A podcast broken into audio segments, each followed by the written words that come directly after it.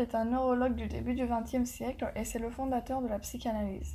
Il va développer la théorie de l'inconscient dans plusieurs thèses qui sont postérieures à la sortie du roman L'étrange cas du docteur Jekyll et Mr. Hyde, écrit par Stevenson en 1886. La fiction a-t-elle inspiré la science? En effet, nous avons trouvé de nombreux points communs entre la théorie de Freud et Dr. Jekyll et Mr. Hyde.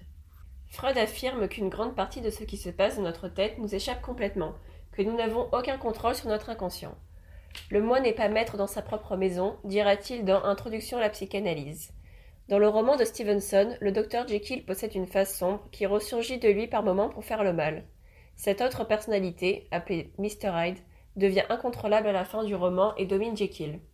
Plus ça va, et plus j'ai du mal à contrôler Hyde. Ma double vie est de plus en plus répréhensible et difficile à supporter. Je ne vais pas pouvoir continuer indéfiniment. Pour Freud, l'inconscient est le lieu où l'on refoule toutes nos pensées amorales, nos pulsions les plus honteuses et les plus absurdes. Nous les cachons au fond de nous, d'où le nom de Hyde qui ressemble fortement au mot anglais hide, qui signifie cacher.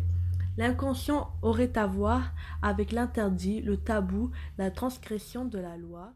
Nous avons fait le lien avec la violence des crimes de Hyde qu'il commet lorsqu'il prend le dessus sur Jekyll. Freud crée la psychanalyse qui a pour but d'apaiser les troubles des patients en décodant nos conduites inconscientes. Ces pulsions se manifestent à travers les actes manqués, les rêves, mais aussi les symptômes des maladies mentales. Jekyll a la pathologie de la personnalité multiple. Il parle de double nature de l'homme, scindé selon lui entre le bien et le mal.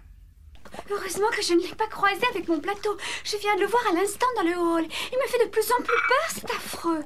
Il me donne la chair de poule à moi. Je ne comprends pas ce que notre maître a à voir avec quelqu'un comme lui.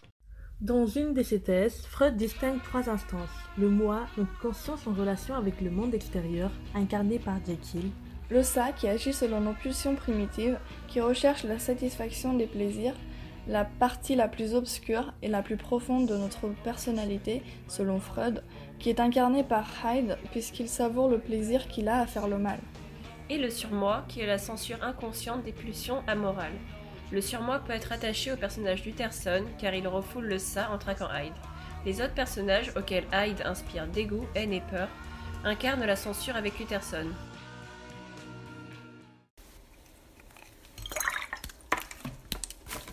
Hum, ce thé est délicieux accompagné de ces petits beurres. Oui, moi aussi j'aime beaucoup. Ça me rappelle mon enfance quand je prenais mon goûter en rentrant de l'école. Ah oui, c'est fou comme le goût nous rappelle des souvenirs, comme ce qu'a évoqué Proust dans À la recherche du temps perdu, dans lequel il s'isole du présent dans le but de se retrouver dans le passé.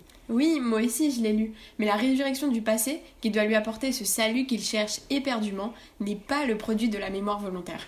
Hum, sans doute, cette mémoire est bien la mémoire utile, celle qui tient le plus de place dans notre vie au jour le jour, celle qui, dans la plupart des cas, règle l'usage que nous faisons de notre passé. Mais cette forme de mémoire n'a pas, au dire de Proust, le don de nous représenter le passé dans sa plénitude totale. C'est la mémoire involontaire selon Proust qui est la mémoire authentique. C'est celle qui a le plus de force, qui permet de nous réconcilier avec nous-mêmes, qui est liée à l'actualité de notre vie par la plus mystérieuse des intimités. Même si ces manifestations sont plus rares, elles seules mais vraiment le passer à notre portée, en nous le faisant revivre, et ceci grâce aux souvenirs involontaires. Tu as remarqué que nos souvenirs abandonnés et restés hors de la conscience se désagrègent et se perdent dans l'oubli. Cependant, il y a quelque chose qui leur subsiste et leur survit. Ce sont les sensations. En effet, personnellement, j'avais oublié que je mangeais des petits beurres après l'école, mais leur goût m'a rappelé ce souvenir en en remangeant, comme dans la recherche du temps perdu. L'expérience de la Madeleine le montre bien. Des fragments, des bribes, des flashs de l'enfance du narrateur ont pu reprendre vie grâce aux sensations du goût et de l'odorat provoquées par la madeleine qu'il trempe dans son thé. Oui, dans le texte, on peut d'ailleurs lire que ces sensations ont provoqué chez le narrateur un plaisir délicieux, une joie. Il est rempli d'une essence précieuse, c'est-à-dire qu'il est en adéquation avec lui-même, comme s'il s'était retrouvé. Et Proust, voulant remettre à sa disposition ce souvenir qui lui avait apporté tant de joie et de bonheur, fait encore appel au breuvage et à sa saveur. On voit donc ici la force expansive du souvenir involontaire qui, dès l'ingestion du petit morceau de madeleine imbibé de thé, a fait ressusciter des émotions oubliées. Grâce au souvenir involontaire dont le rôle n'est pas seulement de fixer des événements écoulés, Il permet de nous exprimer nous-mêmes, d'affirmer par-delà la multiplicité de nos moi changeants et superficiels l'identité et la permanence d'un moi authentique et profond. En fait, ça montre que l'identité personnelle ne change pas, par opposition à d'autres identités que nous possédons, comme celle de notre passeport par exemple. Par exemple. J'ai conscience d'avoir changé, mais c'est toujours le même jeu qui dit cela. En fait, on peut dire que dans le cas même de notre auteur, le souvenir, qui est une sorte de remise en jeu du mois passé, lui permet, en l'opposant à son mois présent et en revenant sur lui, d'en prendre une conscience nouvelle. La mémoire est chez lui l'expression de sa personnalité tout au long de son existence.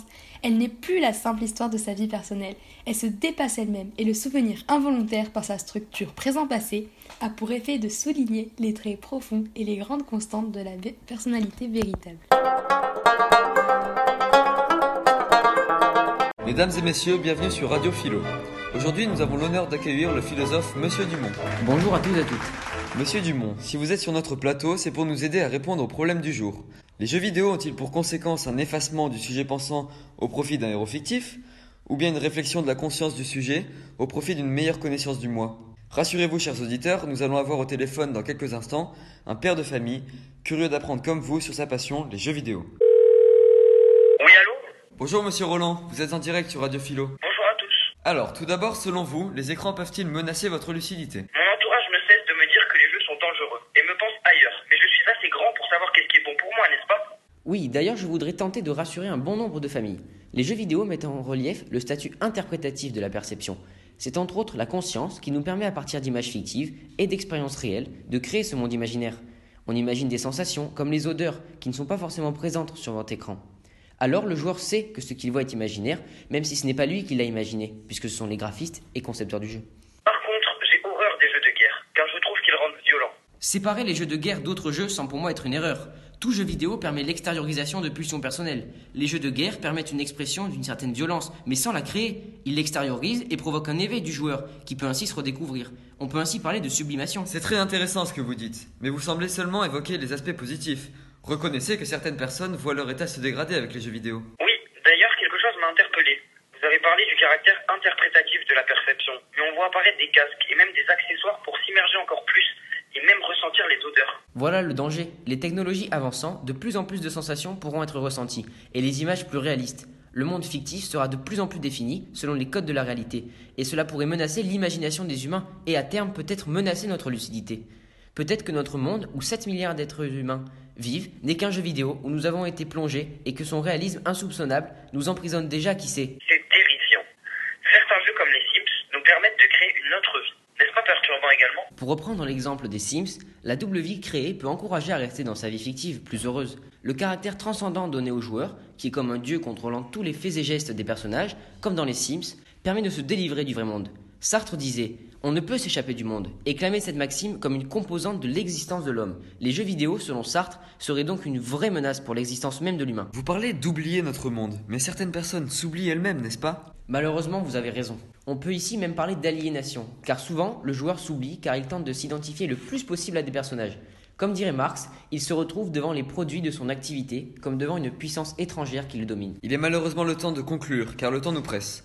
Nous avons vu que les jeux vidéo pouvaient être assez bénéfiques, cependant M. Dumont a rappelé certaines menaces qui découlent des jeux vidéo. Monsieur Roland, cela vous a-t-il aidé? Oui, c'était très intéressant. Sur ces mots, on espère que chez vous aussi ce débat vous aura plu, et nous vous laissons avec quelques minutes de publicité. Hum, c'était délicieux accompagné de ces petits beurres. Oui, moi aussi j'aime beaucoup. Ça me rappelle mon enfance quand je prenais mon goûter en rentrant de l'école. Ah oui, c'est fou comme le goût nous rappelle des souvenirs, comme ce qu'a évoqué Proust dans À la recherche du temps perdu, dans lequel il s'isole du présent dans le but de se retrouver dans le passé.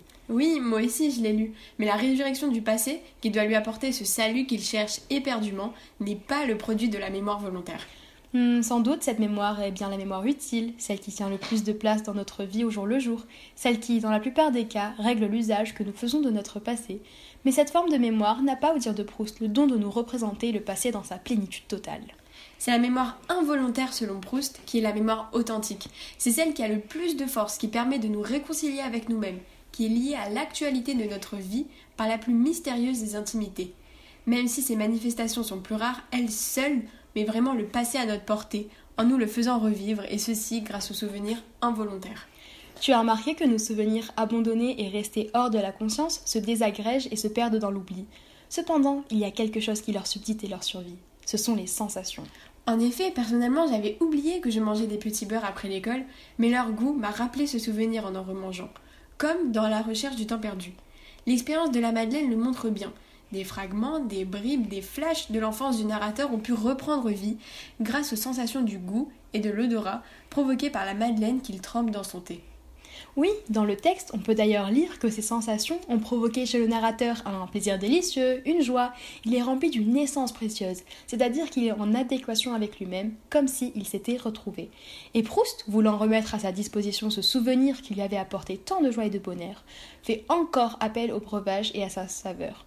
On voit donc ici la force expansive du souvenir involontaire qui, dès l'ingestion du petit morceau de madeleine imbibé de thé, a fait ressusciter des émotions oubliées. Grâce au souvenir involontaire dont le rôle n'est pas seulement de fixer des événements écoulés, il permet de nous exprimer nous-mêmes, d'affirmer par-delà la multiplicité de nos moi changeants et superficiels l'identité et la permanence d'un moi authentique et profond. En fait, ça montre que l'identité personnelle ne change pas, par opposition à d'autres identités que nous possédons, comme celle de notre passeport par exemple. Par exemple. J'ai conscience d'avoir changé, mais c'est toujours le même jeu qui dit cela.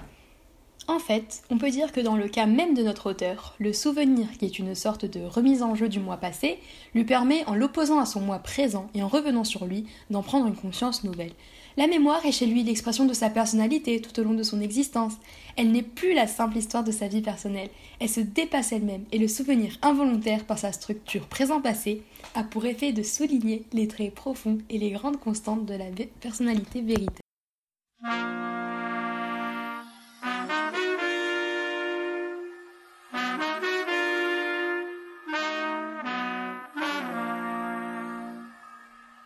Bonsoir et bienvenue sur Vitanova Radio.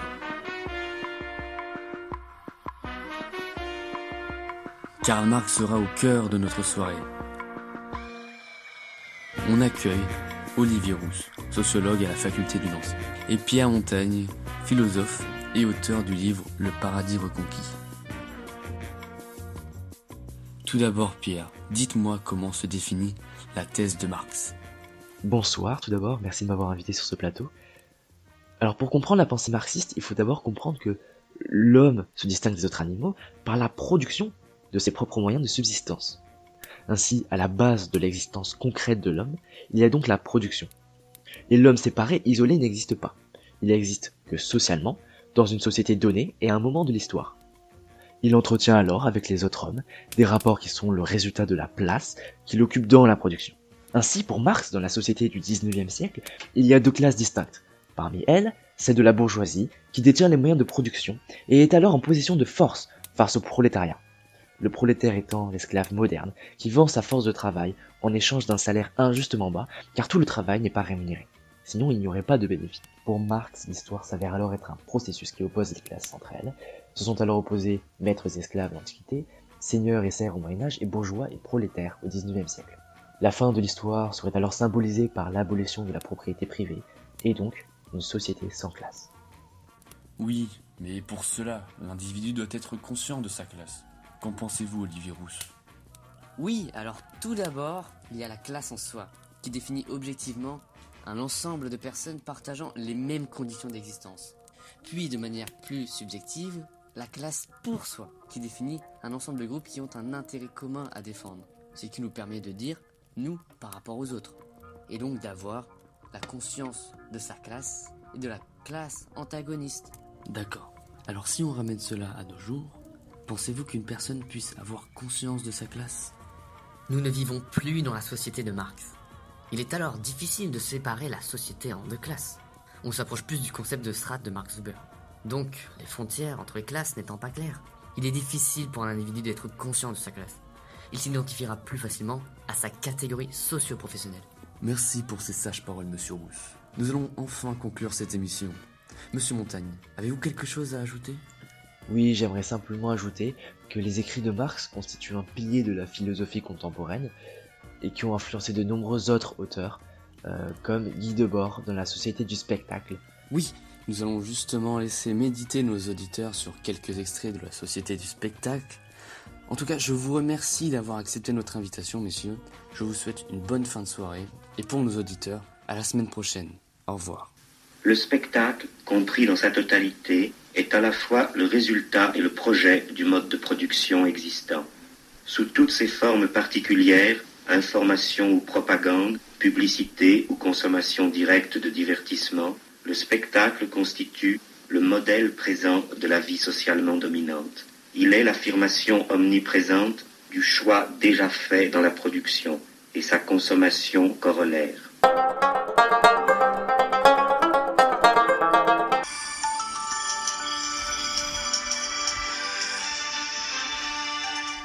Bonjour à tous, bonjour à toutes. Il est 10h30 sur le plateau de Vitanova. Aujourd'hui, nous retrouvons Pierre Paolo Pasolini, le premier metteur en scène à relever le défi de présenter la tragédie de Sophocle à l'écran, Oedipe. Avec lui, la psychanalyste Louise Sachard. Bonjour. Bonjour. Alors place au débat. Trois minutes vous sont accordées pour discuter de la théorie freudienne sur l'inconscient et sa présence dans l'œuvre de M. Pasolini. Mais tout d'abord, remettons les choses dans leur contexte. On a un film qui se déroule au XXe siècle, au Maroc, et un début qui est quasiment muet. Alors qu'est-ce qui vous a poussé à apporter de telles modifications à cette tragédie? Disons que ce contexte si différent m'a permis de révéler l'univers intemporel du mythe. De plus, le but premier de ce film était de mettre en avant ce qui à l'époque restait implicite et non dit, c'est-à-dire ce complexe d'Oedipe et cette théorie de l'inconscient. Madame Sachar, vous qui êtes psychanalyste, comment expliquer ce qui se déroule dans l'esprit du protagoniste? Vous savez, depuis le 19e siècle, on a essayé de comprendre le psychisme humain, notamment avec Anao, la patiente de Breuer. Son profil en soi n'est pas celui du protagoniste, mais elle a vu euh, ses refoulements et ses pulsions s'exprimer suite à une séance d'hypnose. On a donc pu réaliser que ce n'était pas sa conscience, mais son inconscient qui s'exprimait tout comme Oedipe lors de son parricide et de son acte incestueux. Mais alors, à quoi cela est dû cet inconscient qui est caché et qui peut, quelquefois, s'exprimer chez des individus? On y arrive, on y arrive. Le psychisme de l'être humain est composé du moi. Donc ça, c'est la partie consciente. Le ça, qui est la partie inconsciente qui contient toutes les pulsions et les refoulements. Et enfin, le surmoi, qui est la frontière entre ces deux univers, avec notamment les interdits parentaux. D'ailleurs, dans le cas d'Oedipe, c'est son surmoi qui permet de remonter à l'origine des actes surréalistes qu'il réalise, c'est-à-dire au parricide et à l'inceste. Et j'ai lu de nombreuses études euh, qui définissaient l'origine de cet impensable comme étant euh, l'enfance. Donc on a vraiment l'impression d'assister à une, à une tragédie dans laquelle bah, le héros n'a aucune n'a aucun pouvoir sur sa destinée. C'est vrai que le protagoniste n'a pas vraiment le contrôle en fait de sa destinée puisque c'est bien souvent l'image que les parents renvoient d'eux-mêmes qui va influencer le comportement futur de l'enfant. J'imagine qu'il a dû être d'ailleurs difficile de présenter ces éléments dans votre film, monsieur Pasolini. Plus ou moins. Il aurait fallu réinventer le mythe et repartir de l'enfance de Deep afin de lui reconstituer une enfance agitée. L'idée d'un Laios agressif avec sa femme et son fils, et jaloux de la relation qu'ils entretiennent et d'une Jocaste aimante et protectrice. Seulement, l'idée de modifier un tel mythe m'est rapidement parue trop ambitieuse. Et c'est d'ailleurs une modification qui aurait pu vous coûter le prix que vous avez reçu la semaine dernière euh, au Festival de Cannes. En tout cas, merci beaucoup de nous avoir rejoints sur, euh, sur le plateau de Vitanova. Merci beaucoup. Merci à vous.